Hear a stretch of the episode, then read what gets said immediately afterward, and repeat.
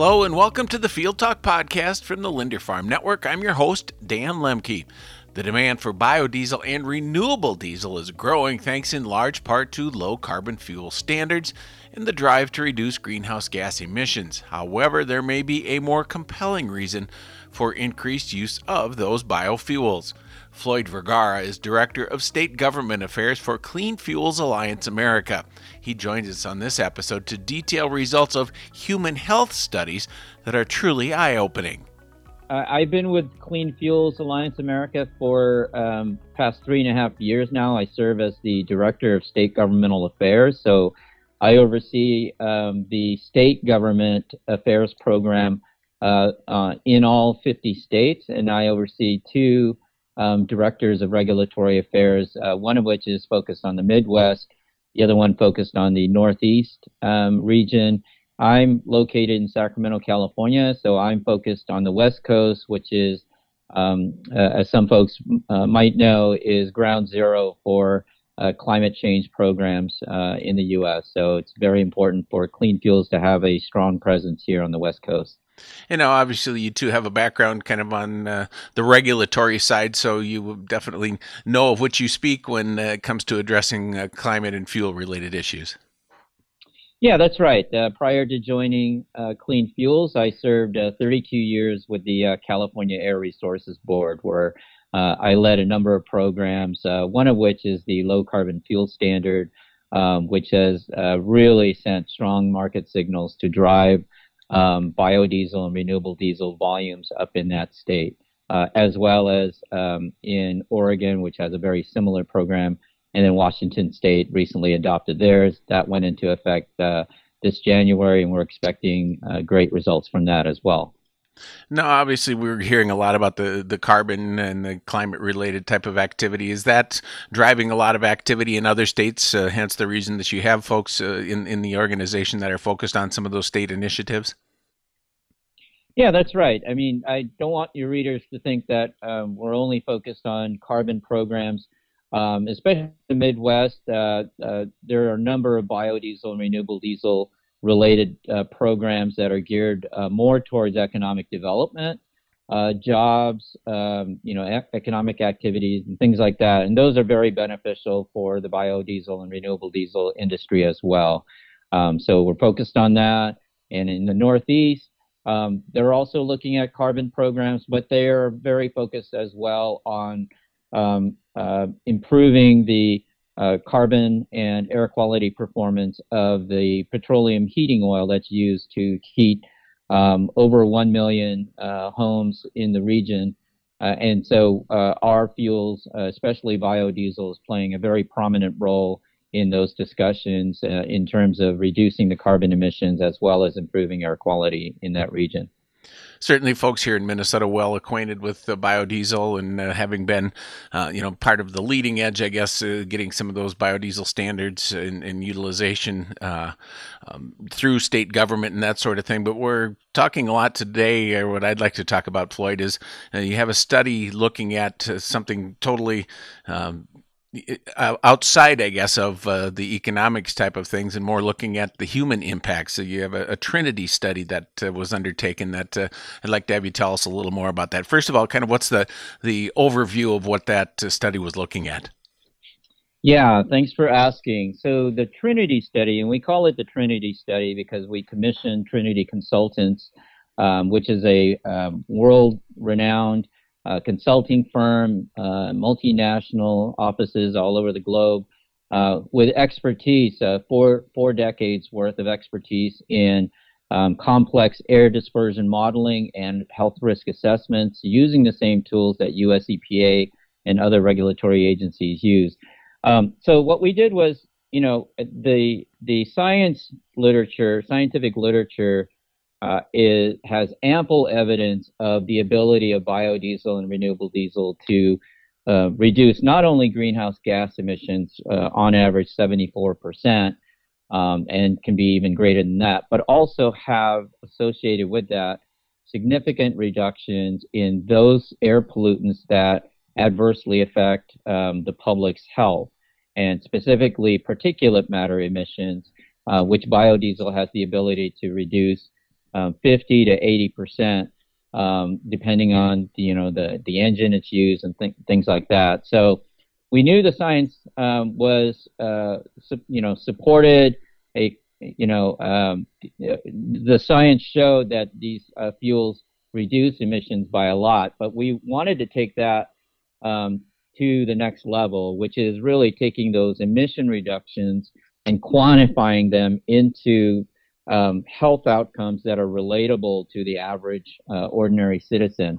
And what I mean by health outcomes are things like, um, you know, cancer burden reduced, um, premature deaths reduced from exposure to, to diesel particulate matter, um, asthma cases reduced or avoided, work loss days reduced, things like that. And then quantifying all of those outcomes, improved outcomes, uh, using EPA's uh, standard valuation protocol to convert those into dollar uh, dollar values, so that we can take to the discussions with the states um, much more information in terms of what do these programs that um, drive, you know, that hopefully drive uh, volumes of biodiesel and renewable diesel, what do they actually accomplish on the ground? So we commissioned Trinity Consultants to um, take a look at high diesel use sites across the country. And uh, those are sites like ports, rail yards, logistics and distribution facilities, freight corridors, uh, agricultural operations, and then in the Northeast, high density housing that uses a lot of residential uh, heating oil. Um, and we, we commissioned Trinity to take a look at really just a simple question. If you took the um, petroleum dis- diesel or distillate in that high diesel use site and switch that over to 100% biodiesel, what would that look like on the ground? What would the result be, and how would that impact the um, the folks living uh, near these these communities that are being exposed to the particulate matter emissions and, and other compounds? Um, and so we uh, worked with Trinity Consultants, um, selected 28 um, different sites across the country, both coasts as well as uh, the Midwest, Washington, D.C., and the Southwest uh, Mid Atlantic as well. And uh, we wanted to take a look at the, the states that are aggressively pursuing um, carbon reductions, but also those cities and areas that the American Lung Association has identified as some of the worst um, places to live in, uh, you know, uh, as far as exposure to a variety of different pollutants. In this case, um, particulate matter uh, of the, the very smallest uh, sizes, the PM 2.5. And so we wanted to capture, uh, you know, 28 different sites. We started, uh, and those sites being uh, among the sort of uh, sites that I mentioned earlier, ports, rail yards, and so forth. And again, we wanted to focus on transportation sources, which um, tend to be the largest sources for most jurisdictions of um, greenhouse gases as well as air pollutants and also residential uh, heating oil uh, uses. And um, so we commissioned Trinity Consultants. They use the US EPA standard protocols for um, calculating, you know, uh, modeling through computer models how the uh, air pollutants are dispersed uh, at the ground level. And, and, and this is one of the things that really distinguishes this study from previous studies is we wanted to do like a ground up analysis. Uh, meaning rather than looking at the broad region and trying to figure out what the um, average person is being exposed to, we started from the ground, uh, looking at what are the um, what is the data that EPA and other jurisdictions have from these sources at the ground level, and then using the computer uh, the, the computerized uh, air dispersion modeling, seeing how those pollutants are distributed to the nearby uh, neighborhoods, and then coupling that with uh, health risk assessments, what do those pollutants do to the person, and then how would that how would that situation change if you then switched over to B100?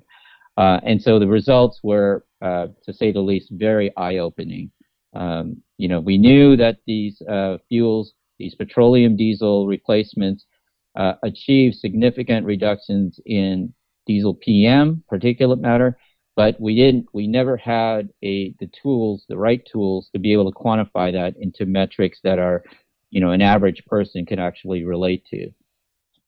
So, what are some of the key outcomes, I guess, Floyd, that would have impact on people to make them sit up and take notice? From a national standpoint, um, for just the 28 sites that we studied, and again, this is just the tip of the iceberg since there are literally dozens of similar sites uh, uh, across the country. So for just those 28 sites, um, the uh, the cancer cases over a 70-year time frame uh, would be reduced if you know uh, if you switched over to B100 would be reduced by nearly 9,500 uh, cancer cases. Um, premature deaths would be reduced by nearly 930 premature deaths per year.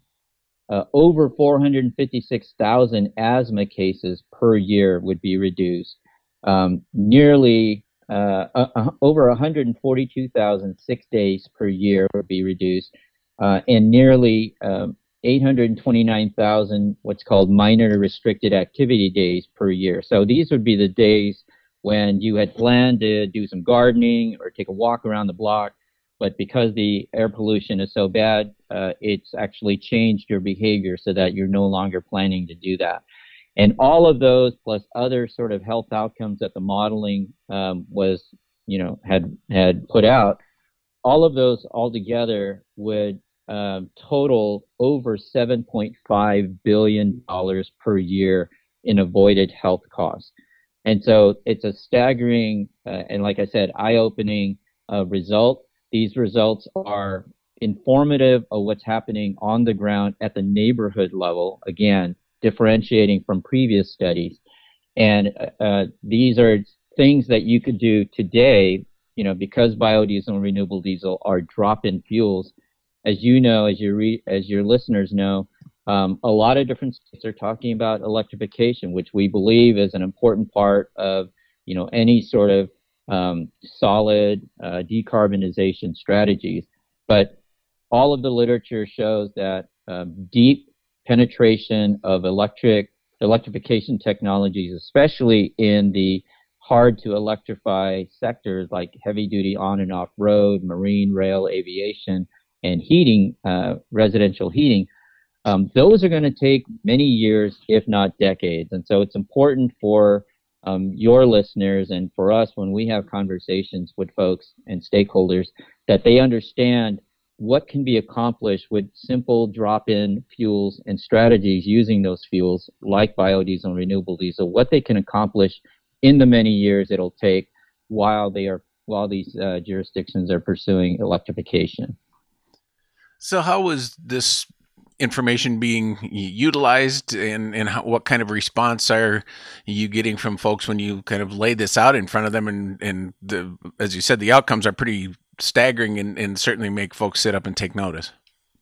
I've been uh, working in the regulatory field for three decades. I can tell you that it has had a very big impact in terms of the discussions and the information sharing um, with um, you know stakeholders um, I, most of them, uh, if not all of them, have really had no idea the sort of impacts to actual relatable uh, public health outcomes uh, that we're talking about that the study shows. Um, you know, and, and that's the problem with, you know, talking about uh, the benefits in terms of percent reduction of PM or other sort of pollutants that's really sort of an abstract, difficult to wrap your head around. I mean, yeah, 50% sounds like a lot, but what does it mean to you and I, or um, you know, a, a, mother with some children who are suffering from asthma? It doesn't really help her in her day-to-day um, decision making. But this sort of information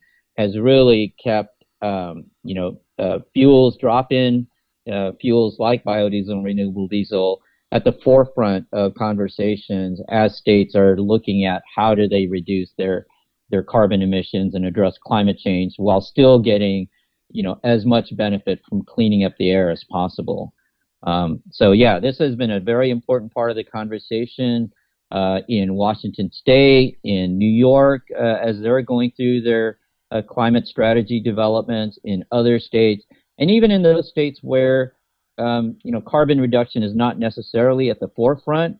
If you're talking about uh, uh, states that are looking to develop uh, their economy and they want to bring in uh, biodiesel incentives and things like that, it really helps them to understand the other sort of benefits uh, besides economic um, benefits that you know are, these fuels uh, provide, and they can provide them since they're drop-in. They can provide them immediately. Now, will this also be something that you're doing, you know, additional work on? Uh, maybe looking at some other sites, or or how is that? Uh, how what is the status there? Yeah, great question. So um, to date, we started this study in 2020. Um, undertook a second phase uh, in 2021, completed that last year, and so um, you know that covers the 28 different sites that I talked about uh, before we are looking, we are currently expanding the study to what we call Trinity 3.0, the third generation of Trinity. And in this case, we are looking specifically at ports, rail yards, and airports to quantify the benefits of not just biodiesel and renewable diesel for marine and rail applications, but at the airports, we're trying to quantify, do the same sort of quantification um, for uh, the substitution of sustainable aviation fuel, which is another fuel that our industry represents, uh, in place of conventional jet fuel uh, made from uh, fossil uh, feedstocks. So that's um, that's coming up. Uh, we hope to complete that um, this year, early this year, and um, we have added additional sites to um, the second generation. We've we've added Lincoln in Omaha, Nebraska, as well as Albuquerque, uh, New Mexico. So um, very similar results to what I just talked about, um, but really excited about the ports and uh, airports um, in the Trinity 3.0 study. Um, you know, we're we're really looking forward to what that that study says, and you know, of course, we we are hoping it says the same thing, but of course, we'll see what the science says. Is there a place then if folks want to learn a little bit more about this? Obviously, in any podcast, we can only touch on it in, in such detail, but uh, is there a place folks can go to learn more about some of these results? Yeah, on our homepage, uh, uh, cleanfuels.org, um, you will see a, uh, a, a link to resources. Uh, and in that, the first um, you know bullet or link under that tab of resources is the health benefit study. And that's a complete compilation of both the Trinity 1.0 and the Trinity 2.0 uh, studies. Um, so your re- your listeners are, and your audience is uh, more than welcome to go visit cleanfuels.org and uh, uh, click on the resources tab and look up the health benefit study. Uh, I think they'll find it uh, very informative there are a number of one-page infographics as well included in that uh, page uh, that I would encourage your um, audience to take a look at. They really summarize and encapsulate all of the important um, findings from, from this study. And then, of course, uh, once uh, the third um, phase of the study is completed, we will post those uh, those results on our website, on the same website. So I, I want to point out, this is uh, my gift to you. we we, you know, as one of the 28 sites, uh, we actually did an analysis of Minneapolis St. Paul as one uh, uh, uh one um, region, uh, one location. And just to give your audience a, a, flavor for what those results were, um, we are modeling estimated 19 premature deaths could be avoided or reduced by uh, that switch to B100, and that would total, uh, in terms of value, uh, about 149 million dollars per year. So this is 19 avoided premature deaths per year, um, 7,900 fewer asthma attacks per year, um, uh, $614,000 uh, per year in avoided um, uh, lost work days. So that, that would be a little bit over 3,000 fewer work days per year. Uh, that would be saved uh, from the switch. Altogether, uh, for Minneapolis and St. Paul, all of those benefits would total about $156 million per year. and so it, the the point here is um, there really is no region or city that is exempt from the, the sort of impacts when whenever you have a site that uses uh, a high amount, uh, high volume of petroleum diesel, um, you're going to get these sort of impacts. And so um, even Minneapolis, uh, you know, could benefit from this. Uh, St. Louis in Missouri has a very similar uh, if you know a, a, little bit higher, 212 million dollars uh, per year in terms of avoided health costs uh, from similar sort of results. Uh, and even in our, you know, our nation's capital and in um, U.S. EPA administrators' uh, home state of, um, um, you know, Charlotte, North Carolina, uh, we found very similar results. Um, so I would invite you and your audience to uh, take a look at our website, uh, see what the, those say about um, uh, uh, if you live in any of these uh, cities, take a look at what that says. The, the other important thing about this study is that it provides a framework for doing similar sort of analysis for other cities and other um, sites that are not, you know, part are not one of the 28 so if if there's a port or there's a, a freight distribution or a high traffic uh, freight corridor that's not one of our sites, you can certainly use this sort of framework to take a look at that, see if that qualifies for a deeper dive, and then use the actual modeling protocol to do that deeper dive and quantify the, the benefits. Thanks for joining us for this Field Talk podcast. Find other podcasts at linderfarmnetwork.com and get updated market information, analysis, and farm news on your local LFN affiliate.